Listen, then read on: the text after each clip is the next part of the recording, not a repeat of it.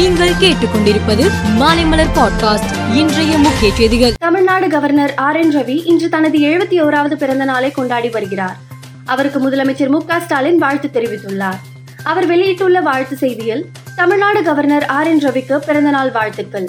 நீண்ட ஆரோக்கியமான வாழ்க்கை வாழ வேண்டும் என தெரிவித்துள்ளார். பிளஸ் டூ மாணவ மாணவிகளுக்கான பொதுத் தேர்வு கடந்த மாதம் பதிமூன்றாம் தேதி தொடங்கியது. பொதுத் தேர்வின் கடைசி நாளான இன்று பிளஸ் டூ மாணவ மாணவிகள் வேதியியல் கணக்கு பதிவியல் புவியியல் ஆகிய பாடங்களுக்கான தேர்வு எழுத இருக்கின்றனர்.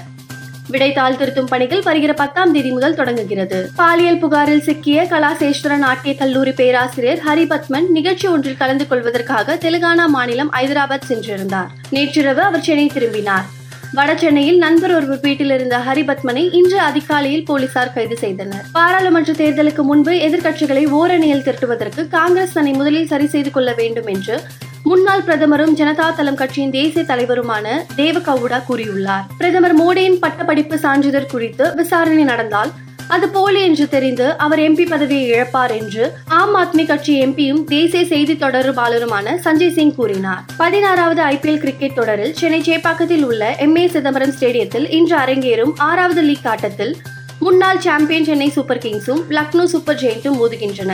முன்னணி வீரர் வீராங்கனைகள் பங்கேற்றுள்ள மியாமி ஓபன் சர்வதேச டென்னிஸ் போட்டி அமெரிக்காவில் நடைபெற்றது.